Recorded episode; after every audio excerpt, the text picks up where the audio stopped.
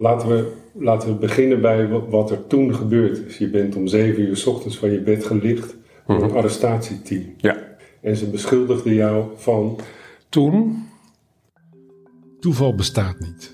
En dus kwam ik Steven Peters tegen in mijn huiskamer op het NDSM. Hij kwam daar op uitnodiging van mijn vrouw ons nieuwe huis bekijken. Het viel mij tijdens dat bezoek op dat hij een goed glas wijn afsloeg. We raakten erover aan de praat en Steven vertelde dat hij sinds een aantal jaren clean is, droog staat. Dat zegt dat hij er eerder een probleem mee had. Daarover hebben we een gesprek gehad. Over de bizarre aanleiding tot dat overmatige drinken, of misschien wel over zijn aangeboren kwetsbaarheid voor een alcoholverslaving. Want dan kom je in een de kip of het ei gesprek terecht. Daar gaat deze podcast niet over. In ieder geval overkwam hem iets ongelooflijks, want zo mag je het wel betitelen als je om 7 uur in de ochtend door een arrestatieteam van je bed gelicht wordt.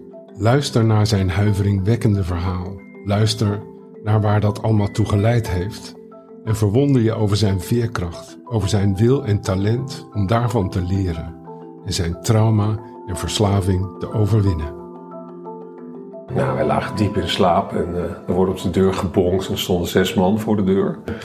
Met eh, nou, wapens. Ja, met een paar wagens voor de deur. En ja. ik was helemaal groggy van het slaap. Ik dat wij om drie uur naar bed waren gegaan. En eh, het enige wat je dan hoort is meekomen, aankleden en meekomen. En dan kon nog net een tandenborstel, want ik wilde eerst nog douchen, dat zat er niet in. Dus Jullie dan- moesten allebei mee. Nee, ik alleen. Ja, nee. Ja. Ja. En ehm, ja, geen idee. Dus letterlijk een hele koude emmer water over je heen. En eh, nou, afgevoerd in de wagen. Nou, toen riep ze nog wel, ja, nou, hij hoeft dat niet geboeid. Want eh, hij is niet echt vluchtgevaarlijk. Dus er kwam al iets van dat ze heel veel van mij wisten. Maar ik had geen idee. Want ik werd op dat moment ineens geconfronteerd met, eh, met nou ja, een Kafkaeske eh, wereld waar je in terecht Ja. komt. En eh, die arme vriend van me, die bleef ontredderd achter met twee agenten. Die werden ook meteen eh, verhoord. En ik werd afgevoerd in een auto naar, god beter, het Heerlen in Zuid-Limburg. Dus ik heb ook nog heel lang in een auto gezeten met Ja. twee rechercheurs. Geen, nog steeds geen idee. Ze hadden een soort hele vage omschrijving van wat de aanklacht was. En dat was, eh, nou, ik geloof iets van ontvoering met geweld en misbruik van minderjarigen. Dat was eh, tijdens de carnavalsdagen. Dat was wat er mij verteld werd. Ja, dan gaat het, is in die tijd, tot, eh, tot ik in het politiebureau in Heerlen kwam, ja, heb je dus tijd om eh, ongelooflijk te gaan spoken in je hoofd. En dat was echt zo'n hel. Want nou ja, er is een soort beschuldiging. En ik was tijdens die carnavalsdagen weliswaar eh, in, had ik carnaval gevierd, maar niet in Heerlen. Het was zo vaag dat ik heel erg aan mezelf ging twijfelen. Want ik was naar Maastricht geweest, wat ik elk jaar doe. Met een paar vrienden, bij mijn ouders gelogeerd, enorm doorgehaald. Ja, het enige wat door mijn hoofd spookte is van... zal ik dan zo gedrogeerd zijn of zo dronken... dat ik dingen die niet meer weet die er gebeurd zijn? Eh, want je gaat onwaarschijnlijk aan jezelf twijfelen. Dus dat was het ene. En dat was echt een soort, nou ja, rare paniek. Maar aan de andere kant had ik ook, en dat vond ik zelf een hele rare tegenstelling, de overtuiging van ik ga heel goed opletten. Want vroeg of laat gaat, ga ik hier iets mee doen. Dus ik was ook heel hyperbewust eigenlijk. Het zijn natuurlijk verschrikkelijke uren. Weet je, op een gegeven moment moest ik naar het toilet ergens halverwege. Dat is toch nog een lange rit dan. Van Amsterdam naar, Ma- naar Maastricht naar Heerlen. ja, maar dat is zeker, ongeveer net zo ver. Een half uur of zo. Ja, moest ik naar het toilet. En dan zo iemand die met je meeloopt en voor de deur gaat staan. Echt een crimineel. Ja, en toen ik in eh, Heerlen was, eh, ja, dan eh, moet je alles afgeven. Ik had nog wel een tas bij me, ik had een boek bij me. Nou ja, dat is een illusie natuurlijk, maar dat Ja. mocht ik, zelfs dat boek mocht ik niet mee de cel innemen. Daar heb ik echt heel veel stampij over getrapt. Uiteindelijk mocht ik dat boek wel meenemen. Nou ja, dat is eigenlijk zonde dat ik het heb uitgelezen, want je bent natuurlijk totaal verblind. Dus dat was heel zonde. Dat heb ik ook nooit meer uit, niet nooit meer aangeraakt. En eh, nou, je moet je riem afgeven, je veters, alles waarmee je jezelf op kunt hangen, hè, op kunt knopen. Ja. Dat is dan, eh, of verwonden. Ja, en toen kwam pas eigenlijk in de verhoren de feitelijke Beschuldiging. beschuldiging. zoals die werkelijk was. Dus dat was eigenlijk ook voor mij het moment van grote opluchting. In dat verhoorkamertje met die twee uh, regisseurs. Dat waren Ja. dezelfde die mij hadden meegenomen. Je Nou, wist die- tenminste waarom ze je in die auto hadden gepropt. Ja.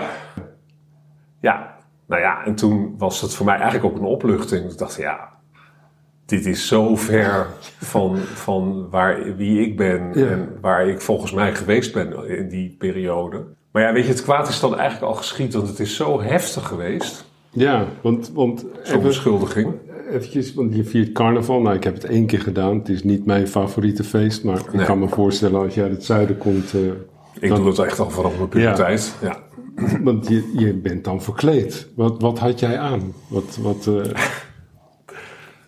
Ja, ik ben natuurlijk lang. En Ja. ehm, carnaval in Maastricht is eigenlijk, dat gaat niet zozeer over het verkleden. Dat gaat gewoon over het verzusteren, verbroederen en eh, met veel drank en sigaretten. En een beetje tegen elkaar aanhangen en meezingen met eh, carnavalsliedjes. In Maastricht hebben ze een hele mooie eigen traditie Ja, van nee, carnavalsliedjes. ja. Echt heel mooie, melancholische, beetje walsachtige. Ja, ik vind het zelf fantastisch, die, die muziek. In, het is totaal iets anders dan wat je in het Westen denkt dat Ja. carnavals. En in Maastricht heb je ook allemaal zaten hermeniekes, heet dat. Dat is de zatte, het, zatte, het zatte orkest. En die dweilen door de straten. Eh, ja, en ik doe dat al vanaf denk ik mijn vijftiende of zo. En eh, dat zat er gewoon echt in. en wat had je aan? Nou, ik, ik had me- meestal, ik had mijn thema was altijd eh, flora en fauna. En ik had ontdekt dat, eh, dat ik met mooie haarconstructies, een soort, soort mutsen. En daar overheen kon ik dan allemaal van die geweldige opblaasbeesten opzetten. En omdat ik lang was, dus had ik een enorm opblaasbeest op mijn hoofd. Of een taart. Of een zwaan. Ja. eh, of eh, wat had ik? Een kikker. Een hele grote kikker. Die kocht ik allemaal in speelgoedwinkels. Maar omdat ik zo lang ben, zag je dan die kikker binnenkomen in een volle kroeg. Dan hoefde ik verder helemaal niks raars meer aan te trekken, want de rest zag je dan toch niet meer. Dus ik had eigenlijk makkelijke kleren aan, wat Ja. veel fijner is. Hè? Want je moet ook naar het toilet en je moet ergens je geld bewaren en je sleutels. En je, Ja. Nou, nu dan telefoon. Die nam ik toen nog helemaal niet mee. Dus ik, had eh, de- altijd, eh, ik was bekend vanwege mijn, eh, mijn hoofdtooien. En dan een beetje schmink. Nou, ik, hield niet, zo- ik hou niet van schmink, dus dat deed ik eigenlijk nauwelijks. Maar Ja. Maar die, die, want die, dat arrestatieteam, die waren specifiek op zoek naar iemand die zo verkleed was. Nee, die waren op zoek naar een clown. Naar een clown, Ja. wat jij niet was. De, de, het signalement van de dader, Ja. van, van overigens natuurlijk toch hele eh, afschuwelijke misdrijven. Hè? Ja, verschrikkelijk. Dat ging om meisjes van 6 tot 8 jaar. Ehm, die zou als clown verkleed zijn geweest. Hm.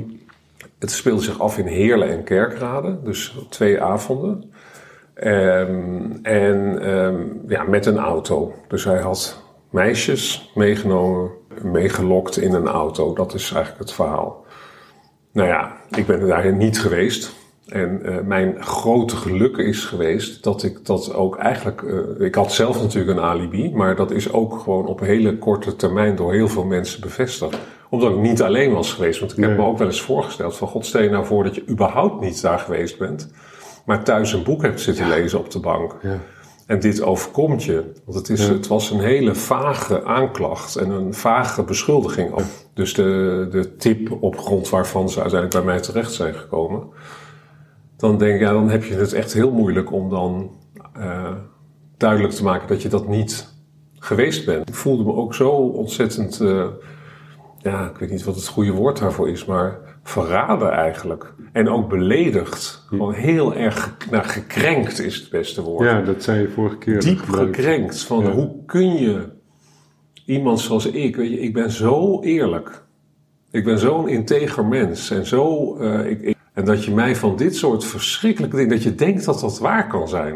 Ja, ondertussen hadden ze wel. En je kreeg een dienovereenkomstige behandeling natuurlijk. Ja. Mensen waren waarschijnlijk niet bepaald Nee, aardig. nee, ik hoefde eigenlijk alleen maar te bekennen. Hm, ja. Maar toen, weet je, ik wist toen nog helemaal niet wat er aan vooraf was gegaan. Want ik wist niet Ja. eh, dat ik door iemand was eh, beschuldigd. Hè. Dat Mhm. was via het programma Opsporing Verzocht Oh ja? gebeurd, ja. Deze zaak, die was in opsporing verzocht geweest. Heb ik allemaal gezien achteraf. Maar ja, weet je, als je daar middenin zit, dan ben je eh, eigenlijk het ontbrekende schakeltje. Ik wist echt van niks, tot het moment dat ik gearresteerd werd. Maar goed, die zaak was in opsporing verzocht geweest en er wa- was een signalement eh, getoond. Zo'n compositietekening van Ja. de dader. Die heb ik ook gezien. In de verte kun je daar mij in zien. Ja. En daar heeft iemand op gebeld. En die heeft gezegd, eh, ja, dat, ik weet wie het is. En Dus iemand uit jouw netwerk. dat was dus anoniem.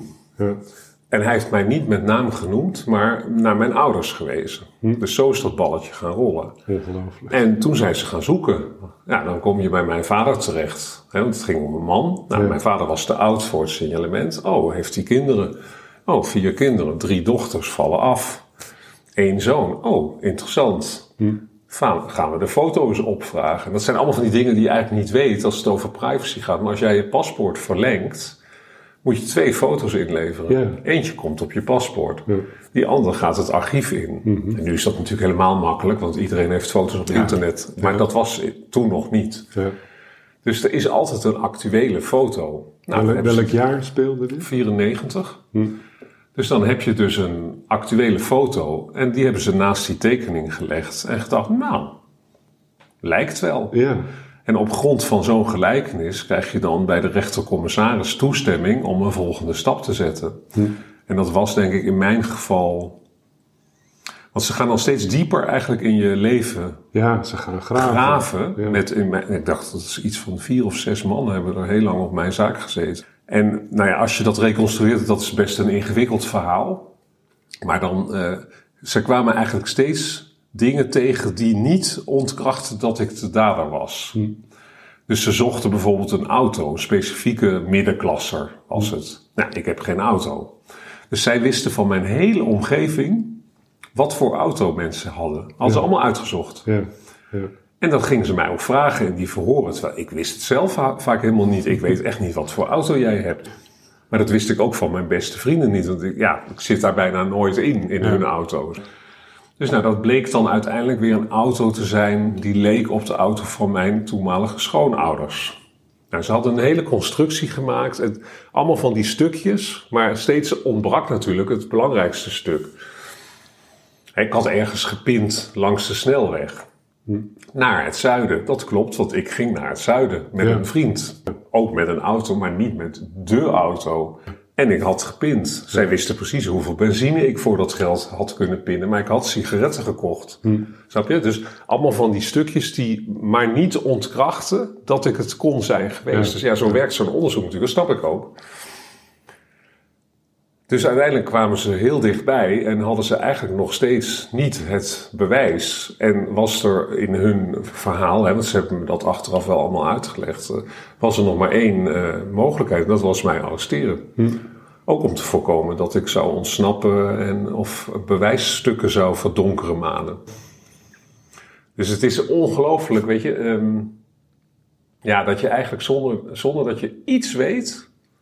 En het Ja. gebeurt natuurlijk aan de lopende band. In, in de rest van de wereld is dit gewoon business as usual. Maar Ja. dat, dat je je leven zo op zijn kop gezet hebt dat je merkt. Ze hadden mijn bankrekeningen gelicht, mijn girorekeningen. Mensen uit mijn omgeving benaderd. Dus die moesten eh, naar het bureau komen. Voormalige werkgevers, want ze dachten bijvoorbeeld dat die mij aan clownskleding hadden geholpen. Je werkt in het theater, dus eh, zul je wel clownskleding eh, op zolder hebben liggen. Ehm, en die mensen die moesten dan op het bureau komen, die werden eigenlijk ingelicht. En dus belast met best wel een geheim. Ja. En daar kwam echt de waarschuwing bij. Moet je luisteren, je mag hier niks over zeggen, want dan ben je medeplichtig als, er, Ja. als iemand verdwijnt en eh, eh, die clownskleding verbrandt in de tuin. Maar goed, je vertelde vorige keer ook, je hebt maar één dag in die cel gezeten. Ja. Ze kwamen er ook snel achter dat jij het niet was. Ja, Ja. was Door mensen om je heen die zeiden, Doordat dat ik bij een- ons. En, eh, ja, doordat ik echt een waterdicht alibi had. ja. Ja. Ja, dus eh, ja, ik heb zelf daar mijn verhaal gedaan. En eh, dat, toen zijn ze dus de mensen met wie je carnaval had gevierd. Maar ook mijn ouders, mijn schoonouders, die mij die auto zouden hebben uitgeleend. Wat niet Ja. het geval is. Iedereen is eigenlijk vrij snel. En dat gaat heel snel. Dus Ja. ze zijn begonnen bij mijn vriend. Die arme jongen die daar trillend... Thuis achterbleef en dacht, wat de Wat, ja. met wat voor enorme crimineel ben ik in zee gegaan. Ja. Ook wel om gelachen daarna. Maar ook eh, ja, mijn ouders. Want die zouden dan ook een doos met carnavalskleren op zolder hebben liggen met die clownspakken erin. Dus dat moesten ze ook allemaal om, omkeren in de woonkamer. Ja. En eh, ja, dus alle vrienden die betrokken waren. Ja, dus echt die hele, mijn hele omgeving was helemaal ontdaan. Ja. En ik voorop. Weet je, dat ging op dat moment nog niet zo, omdat je eigenlijk in een soort van. Een shocktoestand. Ja. Ja. En dat heeft daarna echt lang geduurd. Ja. Want in het begin, het is ook een verhaal. Snap je? Zoals ze er nu over praten, is het ook een verhaal. Ja, nee, het is, het is een, een. Nou ja, het is niet te beschrijven eigenlijk. Nee, maar dat was het voor mij ook. Ja, snap nee, je? Dus je bent zelf ook een soort acteur in je eigen verhaal. Ja, in een, in een hele slechte film. Ja. Hè? Die, Ja. die, want, want alles wat jij vertelt, ja, dat hebben we ook allemaal wel eens in een film gezien. Ja, nee, dat zeg ik ook wel eens. Dat is grappig dat je die vergelijking maakt. Ik zeg ook wel eens van ja, ik zit in een hele slechte B-film Ja. en ik heb geen script gekregen. Nee. nee. Dus ik weet helemaal niet welke rol ik speel. Dat, dat gevoel, totale. Ja. Ja, en in die, in die politiecel ook, weet je, dat, het was op een vrijdag. En die dag vorderde, ik zat in een cel. Weet je, één dag, dat lijkt heel kort, maar een dag in een cel onder deze spanning. ja, nee. Dat, Dat duurt eindeloos en je hebt geen contact, alleen maar met een advocaat die mij was toegewezen. Dus ook nog helemaal niet iemand die je vertrouwen kunt. Ja, je, je kunt iemand in principe wel vertrouwen, maar het was een vreemde. maar in zo'n situatie vertrouw je natuurlijk niemand meer. Ja, wat moet je? Ja. En die man die is dan langs geweest, 's smiddags denk ik. En eh, nou ja, het was vrijdagmiddag en het enige wat die man kon zeggen tegen mij was van, mag ik je één raad geven? De kans is groot dat ze je naar het huis van bewaring gaan overbrengen. In Maastricht was dat dan, de gevangenis. Probeer dat te voorkomen. Want daar word je gelyncht. Dus nou ja, dat is uiteindelijk dan ook niet gebeurd. Want ze hebben uiteindelijk toch nog vrijdagavond, best laat, ik verwachtte helemaal niet meer dat het nog zou gebeuren, hebben ze me toch eh, vrijgelaten.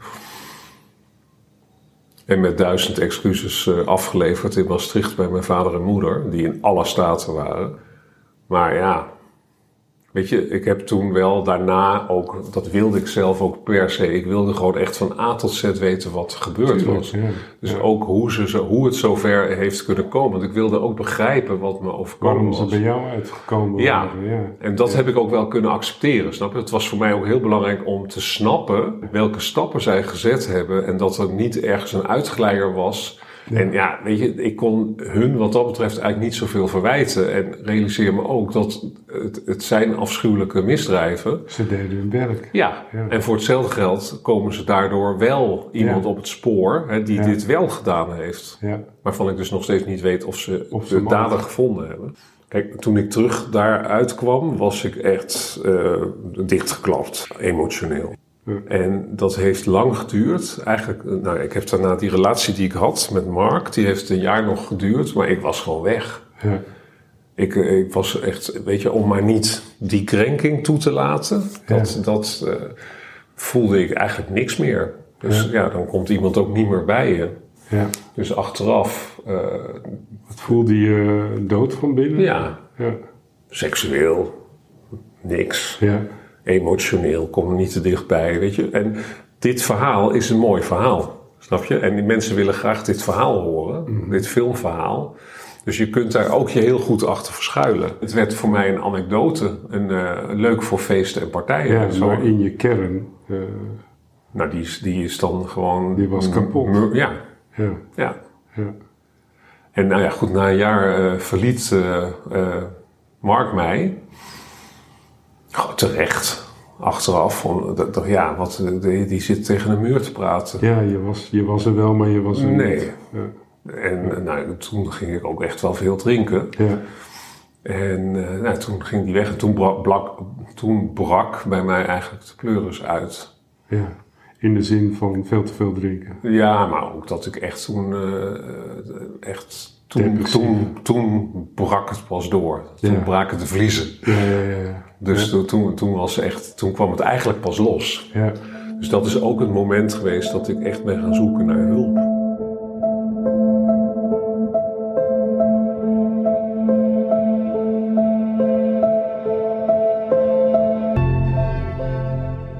Heeft het je veel vriendschappen gekost?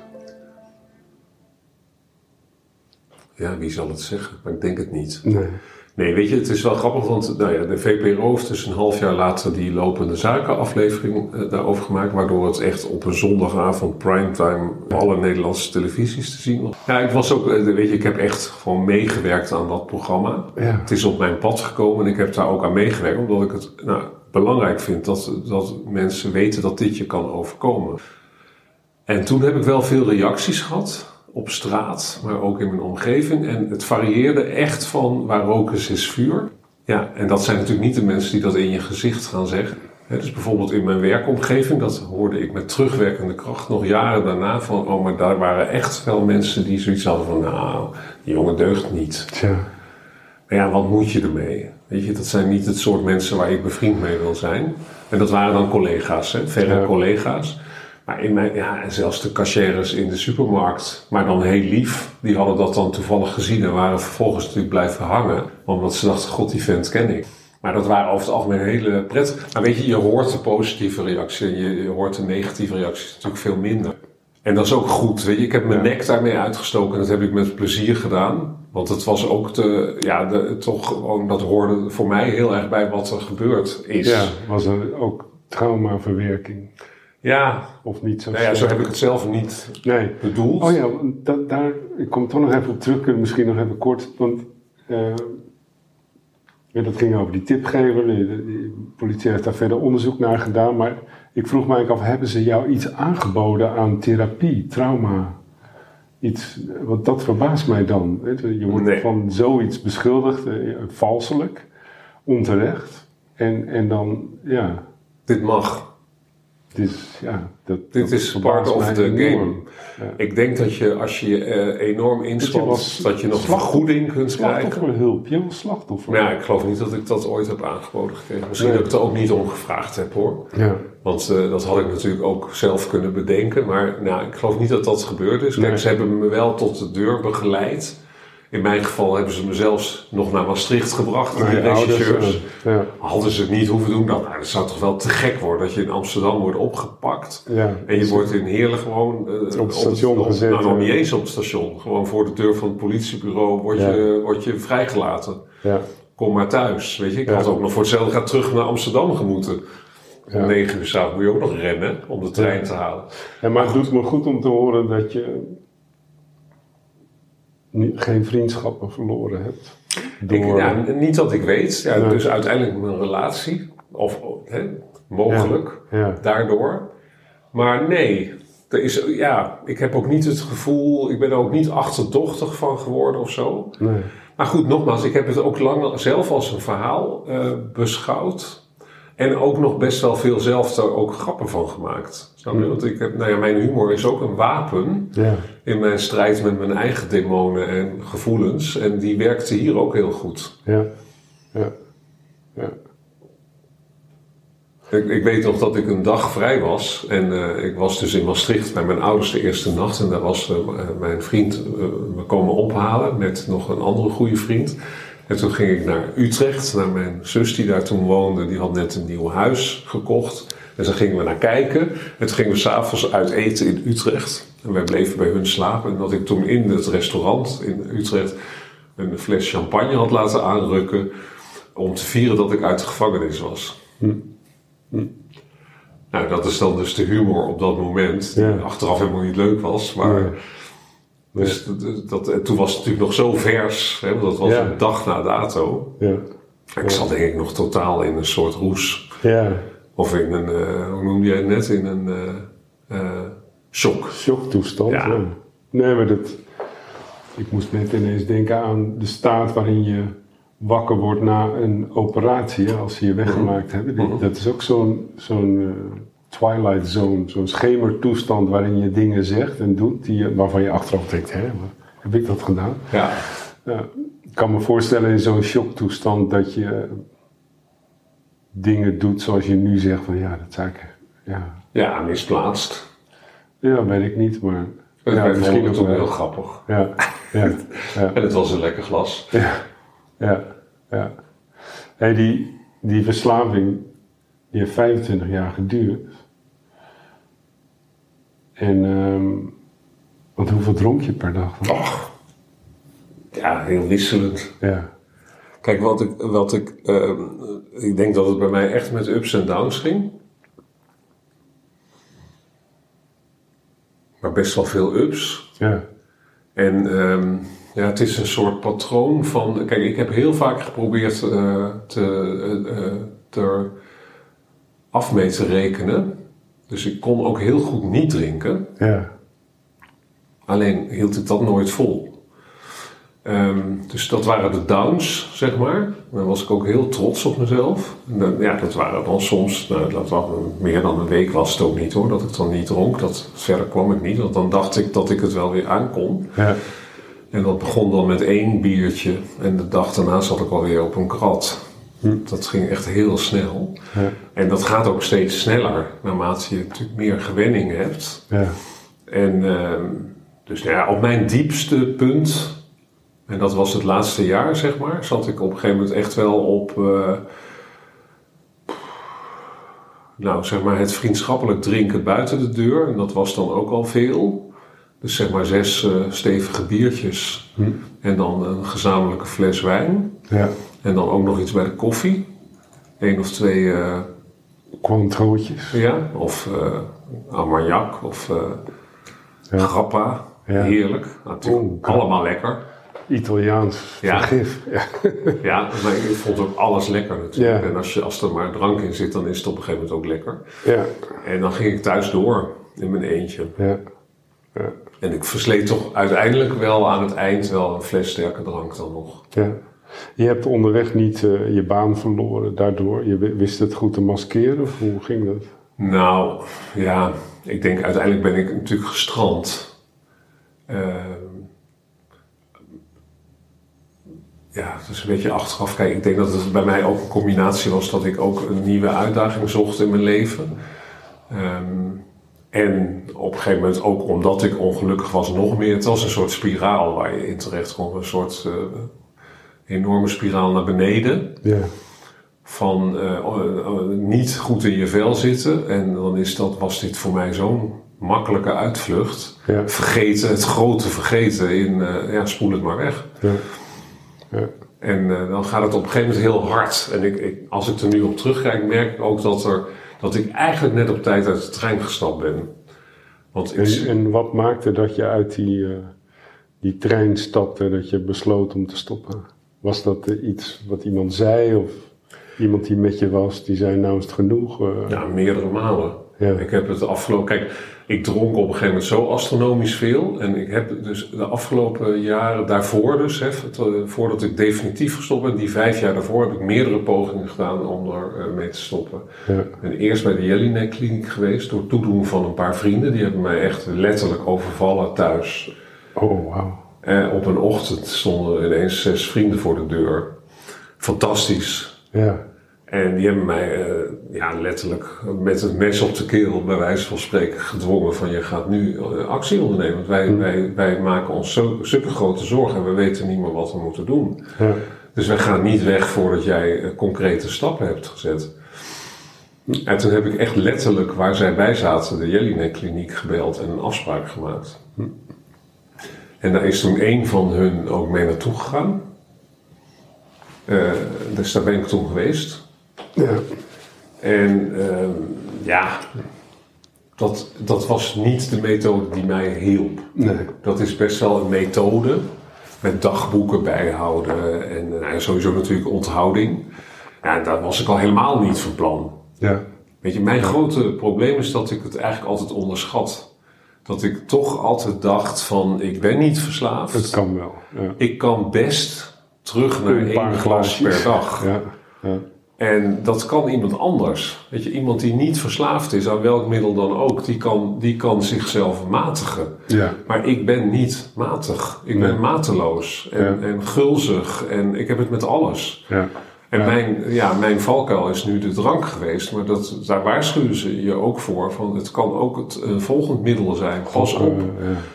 Ik heb het ook met eh, toetjes gekregen daarna. Dan zat ik ineens weer elke dag een heel vies toetje leeg te lepelen. Tot ik na een paar maanden dacht, Steef. En dan moest ik dat ook in huis hebben. Dan had ik er gewoon vijf van in de koelkast liggen. Ja. Van die hele smerige chemische toetjes.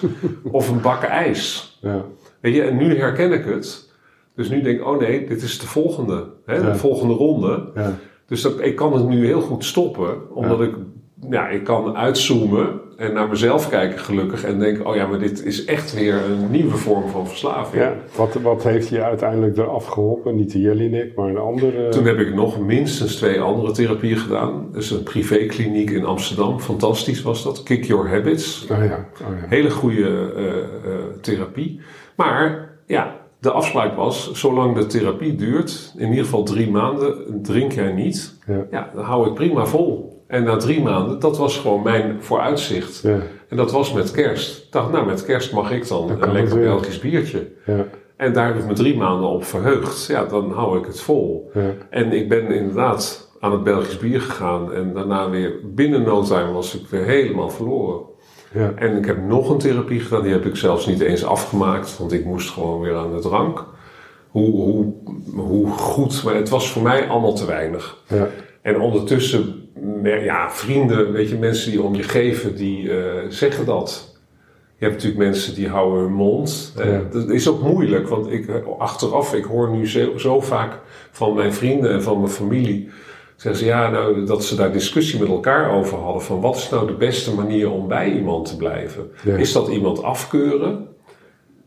Ja, wat er bij mij gebeurt als je dat eh, doet, dan kruip ik in mijn schulp en dan ga ik nog meer stiekem Dan ben je echt. drinken. En dat deed ik ook. Hè. Ik ging steeds meer stiekem eh, gedrag vertonen. Ja. Ontkenning natuurlijk. Ja. Het ontkennen. Het, nou ja, goed, als je beetje verbaal bent ingesteld zo- zoals ik, kom je in een eind. En Ja. behalve natuurlijk bij de mensen die je goed kennen. Want achteraf denk ik, ja, waar had ik het nou eigenlijk over? Ja. Ik dacht dat ik ermee wegkwam, maar ja, het was Iedereen wist toch het. behoorlijk duidelijk. Ja, Hè, door je gedrag of nou ja, wat, wat dan ook. ja. Maar dus mensen die, die de discussie aangingen, eh, ja, ik ging het natuurlijk allemaal uit de weg. Want uiteindelijk was alles erop gericht dat ik die, mijn middel zou loslaten. Nou, Ja. dat, was een, dat was echt een onvoorstelbaar idee. ja. ja. En dat, dat ervaar ik nu pas. Dat ik denk, oh, wat zat je daar diep in, in die shit. ja. ja. Gewoon de manier, weet je, ik wist precies. Nou, hoe laat kom ik thuis? Eh, is dat nadat de avondwinkels dichtgaan? Dan bedacht ik me s'morgens al dat ik dan dus te laat was om nog eh, nieuwe inkopen te doen. Achteraf zegt iedereen, ja, je had toch ook via internet dingen kunnen thuis laten bezorgen. Nou, Zover was ik dan dus blijkbaar nog niet.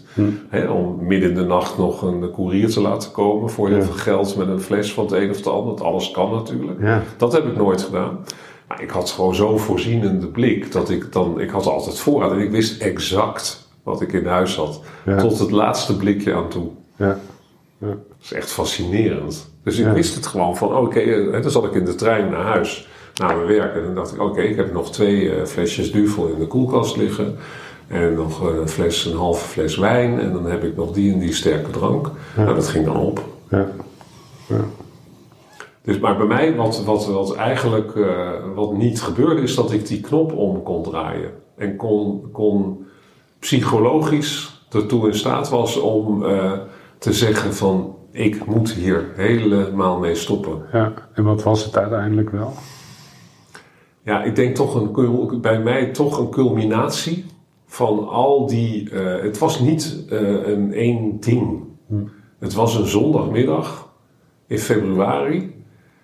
Eh, het was eigenlijk, en dat zeg ik met grote blijdschap, een, een soort muntje wat viel in mijn hoofd. Eh, dat maakte dat ik tegen mezelf zei: Steef, jij moet hulp vragen. Jij gaat het niet redden. Alleen. En dat is, dat is echt de helft van mijn genezing geweest. Dat Ja. moment. Ja. Dat viel zo veel van me af. Maar het kwam onverwacht. Ja, de culminatie van al die mensen die, die, die me erop aangesproken hebben. Ja. En al het ontwijkende gedrag. Ik, weet je, ik wist in mijn hoofd natuurlijk ook al wel. Voelde je dat als verwijt of voelde je het als Heel liefdevol? bedreigend. Liefdevol. Nee, maar heel bedreigend. Tuurlijk liefdevol. 100%, maar dat kun je op dat moment helemaal niet meer. Je Nee. bent alle Nee, nuances maar het moment van inzicht is misschien het inzicht van, nou, er zijn klaarblijkelijk zoveel mensen die om mij geven. Misschien moet ik het toch maar eens echt een poging gaan. eh, Ja, maar ik was veel te bedwelmd. Ja, ja. ja. Dat is, kan ik nu Wat Ja. jij nu beschrijft, dat voel ik nu. Ja. En dat is fantastisch. Weet je, Ja. Daar heb ik ontzettend veel Ja. plezier Nee, ik van. probeer eh, te dat ontcijferen waar dat stemmetje vandaan kwam wat tegen je zei. Ik, denk dat dat stoppen. de laatste drenkeling in Ja. mijn leven was die nog gered kon worden. Ja, dat meen ik serieus. Ja. Als ik daar nu op terugkijk, denk ik, oh, ik heb zo'n geluk gehad. Ja, Dat dat op dat moment gebeurde. Ik ben een heel sterk iemand. En dit is het enige wat mij kon redden. Ja. Dat was mijn eigen kompas ja, en mijn eigen stem. En die heeft me dus gered. Daar ben ik van overtuigd. Ja. Die op die zondagmiddag zei... Ja, je, hebt, genoeg. je vraag hulp. ja, En iedereen had gezegd tegen mij, vraag hulp. ja. Maar ik moest het tegen mezelf zeggen. Ik moest erkennen dat ik het niet zou redden. ja, ja. En daarna heb je nooit meer gedronken. Ja, ik heb daarna heel veel gedronken. Maar ik heb op die zondag dus besloten, ik moet dit gaan doen. Ja. Dit moet Ja. stoppen. En welke behandeling heb je toen? Ja, ik ben toen diezelfde middag op internet, ongetwijfeld heb ik een glas eh, ingeschonken, eh, of een fles, of een meerdere, want het was 's middags, dus ik zal ook nog wel eh, voldoende gedronken hebben. Toen ben ik gaan zoeken op internet en eigenlijk had ik geen idee waar ik moest zoeken. Vrienden zeggen achteraf van, ja, we hebben je daar al heel vaak op gewezen, maar dat heb Ja. ik natuurlijk ook allemaal weggegooid, die mailtjes. Ja, Want ik wilde daar, dus ik, ik had geen probleem. En ben ik gaan zoeken. Ik heb ingetikt op Google Schotland verslaving. Want ik had dat gehoord. Nou ja, ik had gehoord van eh, be- beroemde mensen, sporters, eh, entertainment eh, wereld, dat mensen naar Schotland gingen. Ja. Dus ik had ingetikt Schotland verslaving. ja, Ik wist die naam niet, Nee. misschien ook wel, maar. eh, en toen kwam Castle Craig Hospitals bovendrijf vrij snel. ja. Toen ben ik dat allemaal gaan lezen, meteen. En toen dacht ik, ja, dit is eigenlijk wel goed. En maandag de huisarts gebeld. En toen heb ik het ook echt wereldkundig gemaakt. En dat heeft me heel erg geholpen. Iedereen was natuurlijk dolblij. ja. Iedereen was dolblij. En toen ben ik dus, mijn huisarts kende mijn probleem. Ja, die hoefde alleen maar een verwijzing naar de intake eh, van Castle Craig Hospitals. eh. ja. en toen heb ik een aantal intakegesprekken gehad. 12 stappen model, toch? Ja, Ja, ja, kende ik helemaal niet. Ik had geen idee. Ik had alleen maar in, in- soms in cabaretliedjes komt dat voor. Ja. Anonieme alcoholisten. Dat stond allemaal zo ver van me af. Dat Ja. was ik toch niet. ja. Ik vond dat allemaal heel erg cliché en eh, ja, ver van mijn bed. Maar inderdaad. En toen, nou ja, dus drie intakegesprekken gehad. En dan krijg je een advies. En ik had meteen al vanaf dag één gezegd: ik wil weg uit Amsterdam. Ik moet echt gewoon weg. Hm. Ja. Want eh, ja, dit gaat niet meer Te gebeuren. veel verleiding. Ja. Ja. Dus nou ja, dat was, vonden zij ook een goed plan. Dus toen heb ik uiteindelijk eh, ben ik eh, ingescheept in Schotland. Ja. Hoe lang ben- heb je daar, ben je daar gebleven? Nou, zij hadden als, dat is een soort advies. Hè? Zij zeiden, je gaat of zes weken daar naartoe intern en dan tien weken in eh, Amsterdam nazorg. Ja, Ofwel tien weken daar naartoe en zes weken nazorg. En ik ging natuurlijk voor de veilige weg, dus voor die zes weken weg, want ik vond het allemaal doodeng. ja, En eh, ja, dan ga je toch ook in je agenda zitten kijken van wat mis ik allemaal. Nou, dat sloeg natuurlijk ook nergens op. Want... En toen heb ik op de valreep, omdat wat mensen om me heen zeiden van Steve, waarom ga je niet gewoon voor die hoofdprijs? Ga voor die tien weken, want je gaat dit maar één keer doen. ja, Doe het nou goed. ja, En eh, dus toen heb ik eigenlijk, terwijl ik al aan de telefoon zat met eh, de therapeut om te zeggen dat ik voor de zes weken ging. En zij vonden dat ik tien weken moest gaan. ja, Heb ik ook gezegd dat ik tien weken zou gaan. ja. En eh, dat heb ik gedaan. Dus tien weken totale overgave. Sobriety. Ja, en dat ik heb dus tot het moment dat ik ging op eh, 23 mei 2019 vloog ik, want je wordt specifiek op een bepaalde dag, op een bepaald tijdstip op het vliegveld in Edinburgh verwacht. Ja, Want daar, ik, ik had geen idee waarom, maar daar word je opgehaald en vanaf dat moment ben je patiënt. ja, Dus je wordt daar opgehaald. En vanaf dat moment is het ook helemaal klaar met gebruik. En ben jij in eh, hun onder, val jij onder hun verantwoordelijkheid. Dus in alle opzichten. En om te beginnen medisch. ja, ja, Eh, want het is best wel een tricky traject om mensen die Ja. eh, zwaar verslaafd zijn aan wat dan ook. Hè, om, die, om die fysiek door die eerste fase van hoe heet het, onthouding heen te loodsen. ja, Dus nee, ik moest ook specifiek een ticket kopen voor een bepaalde vlucht. Want er konden natuurlijk ook nog andere mensen ingevlogen worden. En eh, nou ja, dat is dan het moment. En tot dat moment heb ik eh, opgelucht doorgedronken. Ja. En alleen nog maar meer. nog. Nee, nee, dat hoor je wel. Heel veel mensen die nog echt tot aan de voordeur eh, gedronken hebben. En ook Ja. mensen die, die, die... Nou, je kunt je wel laten begeleiden naar het vliegtuig. Dus dat kan, hè. Ze bieden Ja. ook aan dat je dus in Amsterdam al... door de tax-free heen geloodst wordt Ja, naar het vliegtuig. Om Ja. te voorkomen dat je dan alsnog een fles eh, achterover klokt. Ja. Maar dat heb ik niet gedaan. Maar ik heb wel tot de avond ervoor feest gevierd. Nou, niet feest gevierd, afscheid genomen. Ja. Ja. En ook echt behoorlijk afscheid genomen. ja. En na die tien weken heb je nooit meer gedronken. Nee, Geweldig. ik heb nooit meer. eh, ik ben echt sober sinds 23 mei 2019. Ja. Dus de dag van aankomst. En ehm, ja, dus nu eh, bijna 2,5 jaar. Ja. Ja, het is een, eh, een, een, een, eh, revelatie. Respect. Ja, dank je. Ja. Ja. ja, het is fantastisch. Weet je, ik ben. ehm, er gaan elke dag nog gordijnen open in mijn leven. Ja. Ja, er komt er steeds meer achter dat naarmate je meer in de verslaving verdwijnt, ehm, trek je meer gordijnen dicht om jezelf heen. Ja, ik vergelijk het altijd met gordijnen, omdat dat zo mooi gelaagd is. Ja, nee, ik, ik begrijp de metafoor. Ja, en dat- je denkt eh, op het moment dat je eh, sober bent, hè, dan denk je, oh, nu zijn alle gordijnen open. En het is ook een metafoor voor hoe, eh, wat je met verslaving allemaal weet te verhullen. Ja. Want ik was blijkbaar zo bang voor, voor het daglicht, voor de, ja, ook wel voor de lelijkheid van het leven, die Ja. ik, waar ik echt gewoon ook ja, in mijn hoofd mee te maken heb. Met, eh, hè, dus de, Ja. maar goed, het grappige is dat het wel bij mij nu echt, eh, en dat is daarvoor nooit gelukt, maar het is op de een of andere manier uit mijn primaire systeem. Ja, het Dus is het is gewoon niet meer zo dat ik bij alles denk wat ik daarvoor had. Want het was zo'n obsessie dat ik Ja. altijd van het ene glas naar het volgende dacht. Ja, ja. Hè, dus niet alleen maar wat heb ik in huis, maar ook als ik ergens twee uur was. Hè, dus op het dieptepunt, dat ik dacht van oké, ik kan nu twee uur niet drinken. ja, Hoe kom ik daarna zo snel mogelijk weer aan drank? ja, Hè. Moet ik dat zelf regelen? ja, Eh, moet ik dat bij me hebben? Of, want het is, eh, je, je, het is je overleving geworden, ja, dat middel. ja, ja. Ik kon zonder niet meer functioneren. Nee. Heeft het feit dat je gestopt bent je vrienden gekost?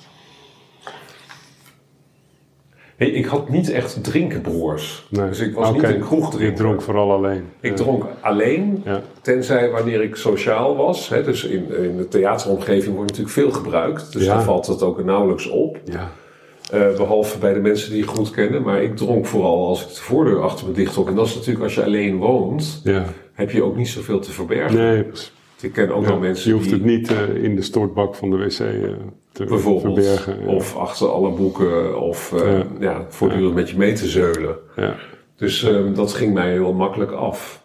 ja, Ja. Ja, en weet je, ik, ik was zo behendig. Ik ken in heel Amsterdam alle slijterijen.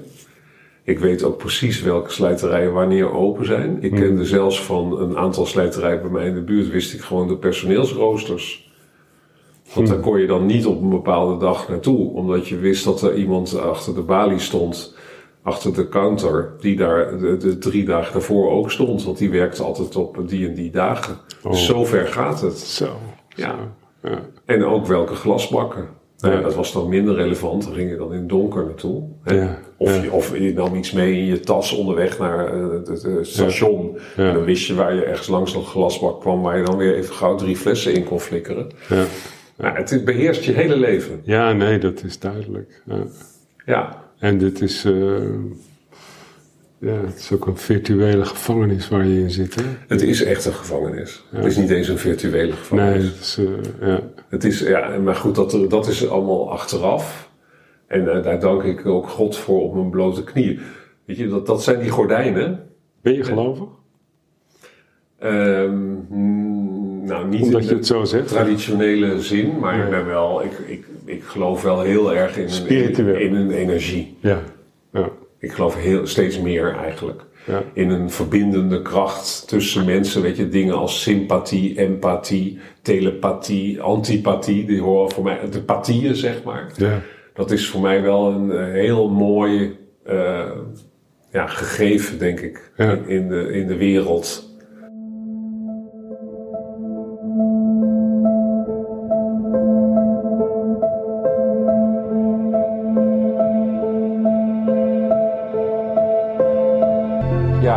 Wat, nou, wat ik zei over die gordijnen, weet je, dat, dat eh, kijk, de, de rigoureuze gordijnen zijn opengetrokken in Schotland. Maar ik merk tot op de dag van vandaag dat er dus nog steeds vitrage open gaat. Qua helderheid, qua luciditeit, qua inzicht. Ja. Maar, en dus ook eh, de minder aangename inzichten. Maar dat wordt zo mooi gedoseerd door jezelf, door mijzelf. Ja. Ja. Dat vind ik echt heel fascinerend. Ja. Want ik heb nog steeds wel confrontaties met plekken bijvoorbeeld. Dat ik op een plek kom. Dan denk ik, oh hier ben ik ook nog eens naartoe gevlucht. In het donker van een bruine kroeg waar ik echt nooit zou komen om gewoon in, in, buiten het zicht te kunnen gebruiken. Ja. Ja. Ja. Ga je naar AA bijeenkomst? Ja, ja, niet heel vaak. Want eh, zeker als je net terug bent eh, eh, van zo'n behandeling, eh, zeggen ze van dan moet je een aantal keren per week doen. En ik kwam terug uit Schotland en ik voelde me super sterk. En ik dacht van, ik wilde ook die nazorg die ik toen nog zou hebben, zes weken, wilde ik eigenlijk niet meer. Ja. Omdat ik ook wel heel erg toe was aan, eh, aan mijn eigen boontjes doppen. Dus ik heb toen ook dat op tafel gelegd van ja, ik zie het eigenlijk helemaal niet zitten om nu weer hier eh, drie dagen per week groepstherapie te hebben en eh, nou ja, ook allemaal andere bezigheden. Ja. Dus toen, nou dat snapten ze ook. En toen heb ik dus eigenlijk elke week één gesprek gehad om te bezien hoe het ging. En dat ging supergoed. Ja. Heel veel mensen die ik in Schotland heb ontmoet gingen daarna ook niet naar huis. Maar kwamen in een safe house. Ja. Ja. Ook veel mensen die gewoon alles hadden kwijtgespeeld Ja, door hun verslaving. Hè? Dus eh, relaties, eh, Huizen. ja, niet alles, alles opgezopen of, of weggesnoven financieel. Ja. Ja, ik had gelukkig een heel fijn huis en een hele fijne omgeving nog steeds. Dus, ehm, maar goed, toen ging ik wel één keer per week, dan ben ik naar AA gegaan. Eh, tot corona, want toen hield dat allemaal op. Oh, toen was nou ja, het online. hield lijfelijk op. Ja. Ja, dan het online. Ja. En daar ben ik eigenlijk niet aan begonnen. Nee. Omdat ik dacht van, het gaat zo goed met mij. En nu hoop ik eigenlijk wel dat het weer op gang komt. Misschien Ja. is het al op gang gekomen. Heb ik, ik heb me er nog niet echt in verdiept. Ja. Want dan wil ik wel weer gaan. Ja. Wat het mooie van ehm, die, de bijeenkomsten zijn, het is natuurlijk een lotgenotencontact, maar ik heb ook wel best wel wat vrienden meegenomen. En dat is echt wel heel bijzonder, die bijeenkomsten. Omdat ze zo onwaarschijnlijk open zijn. Ja. Het is uitstel van oordeel. Het is eigenlijk zoals bij een brainstorm. Ja. Je deelt je verhaal, maar het is helemaal niet de bedoeling dat iemand anders daar wat van vindt. Nee. Ja, ik ken natuurlijk, eh, ik kom zelf niet bij AA-bijeenkomsten, maar eh, ik zit natuurlijk wel bij bijeenkomsten waar mensen hun herstelverhaal vertellen. Eh, daar gaat het natuurlijk bij AA ook om. Eh, en dat je bekent, eh, ja, ik heb gewoon een probleem en ik, dit helpt mij. Dus, en in New York kom ik wel eens bij The Fortune Society, heet dat. Dat is een hele goede organisatie die ex-delinquenten helpt die uit de gevangenis komen. Nou, die hebben natuurlijk vaak ook een drankprobleem, drugs Ja. gehad. En, en die, die vangen ze op ze aan de poort, zeg maar. En eh, daar kunnen mensen dan ook wonen. En ze hebben ook elke donderdagavond van 6 tot 8 een bijeenkomst. En daar ga ik altijd heen, als ik met een groep ben in New York. die, ze- die bijeenkomsten zijn geweldig. Ja. Daar word je gelukkig van. Ook als je geen eh, probleem hebt. Eh, het is zo inspiratievol. Het geeft je energie. eh, er worden daar dingen gezegd die je ja, zo in de kroeg nooit hebt.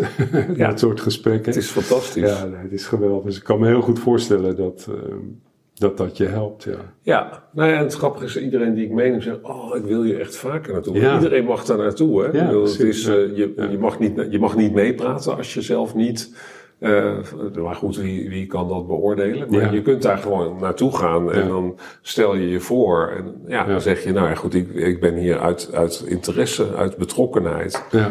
Hè, dus, eh, ja. ik vond het wel heftig trouwens, maar dat was in Schotland al. Dat, eh, nou ja, sowieso, weet je, op het moment dat je daar aankomt, wordt je heel erg duidelijk gemaakt dat je een patiënt bent. Ja. ja. En het feit, hè, net zoals dat die zondag dat ik mezelf heb overgegeven en heb erkend dat ik hulp nodig had, was dat ook zo'n moment van, oh, ik ben ziek. Ja. Ja, nou ja, ik denk, ik begrijp het wel, het mechanisme. Vooral ook omdat je natuurlijk daarvoor zo je best hebt gedaan om te zeggen dat je geen probleem Ja. had.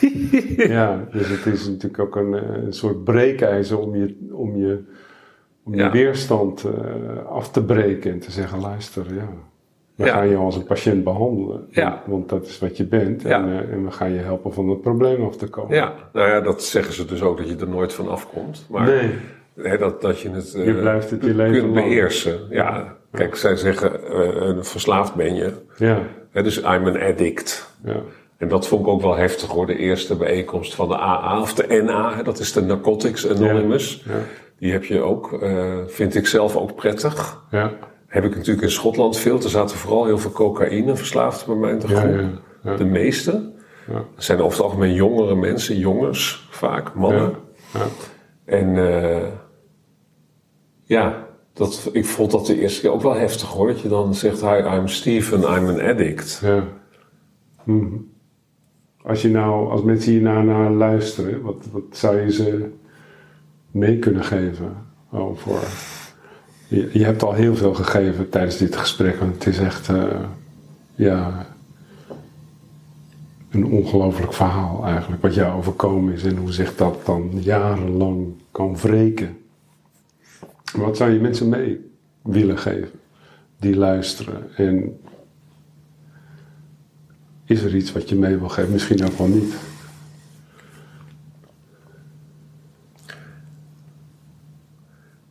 Ja, nou, ik weet trouwens nog even. ehm, weet je, ik, ik, ik weet niet of mijn verslaving nou per se één op één met mijn trauma te maken heeft. Hè? Want dat is Mhm. Ja. natuurlijk altijd achteraf. Ja, Dus dat vind ik nog wel belangrijk om te melden. Want ik denk, eh, weet je, ik heb ook natuurlijk in Schotland veel gesproken over een genetische component. Het Ja. zit echt in mijn familie. het was er misschien al lang. Ja, Ik denk dat eh, de bodem er al heel langer, veel Ja. lang. Maar goed, wie zal het zeggen? Het maakt ook niet uit. de kip of het ei. Precies, ik vind het ook niet, eigenlijk zelf niet zo heel belangrijk. Nee. Iedereen heeft natuurlijk zijn eigen Nee, levensverhaal. maar het is wel goed om het eh, op te merken. Ja, Ja. want dan zou het ook voor mezelf te makkelijk zijn. Hè? Te zeggen van, dan kan ik wijzen naar iets buiten mezelf. En het is echt gewoon toch een onderdeel van mezelf. Van en ik vind dat eigenlijk ook wel mooi. Ja. Dit Nee, is- Heel goed dat je dat zegt. Dit is eigenlijk wat ik ben, snap je? Je zegt eigenlijk, eh, er is maar één verantwoordelijk. En, en dat ben ik. Ja. Ja. Nee, en dat klinkt dan misschien ook weer makkelijk voor mensen die de meest gruwelijke omstandigheden terechtkomen. Hè? Ja. Maar goed, ik, ik voel me wel 100% verantwoordelijk inmiddels. Snap je? Ik zal ook nooit zeggen dat, ik, dat het alleen maar door mijn voorouders komt. Hè? Want het is natuurlijk, eh, zit, eh, dat heb ik ook in Schotland geleerd, echt een grote genetische component Mhm. in. Maar het is niet 100%. Hè? Nurture, nature, nou het schijnt dan ongeveer 50-50 te zijn. Praat erover, schaam je niet. Schaam je niet überhaupt voor je gevoelens. Ik merk zelf dat, daarom vind ik het ook heel belangrijk en vind ik het fantastisch dat je me hebt uitgenodigd. Maar ik merk zelf, met wie ik er ook over praat, het is altijd positief. Ja. Want het helpt mij. Het, ik, in het begin dacht ik van, god, daar- ben ik weer met mijn verhaal. Het is natuurlijk ook weer een leuk verhaal. Wat ik belangrijker vind is dat je hersteld bent. Eh, dat, je, dat je het achter je hebt gelaten. Dat je een verslaving hebt overwonnen. En, en dat, je, dat er elke dag eh, weer een gordijn open gaat. In Ja. je vizier. Dat, dat, dat vind ik eh, geweldig. Enorm. Dus, ja, ja. dus ik, ben, daarom- ik ben een super blij mens. Ik ben echt een Ja. heel blij mens. Ik had je ook uitgenodigd als het niet gelukt was. Hè? Maar, maar dit, dit is wel. De, we hebben net een taartje zitten eten. Er zat geen kers op, maar dat is, dat, eh, dat is wel de kers op jouw verhaal. Ja. Nou ja, dat is leuk om te horen. Dat is ook goed voor mij, weet je. Maar want nogmaals, ik merk dat het belangrijkste is toch eh, ja, proberen er open over te zijn. Ja. Want je bent niet alleen. Wat niet makkelijk is. Wat heel moeilijk is. Ja. Maar eh, eh, zoek. Een manier. Zoek, daarom zijn die, is, is de AA of de NA of whatever zo belangrijk. Omdat het zo zonder oordeel is. Ja. Ik merk wat ik, door erover te praten, bied je andere mensen de mogelijkheid om over hun problemen te praten. En dat kan, in mijn geval is het verslaving.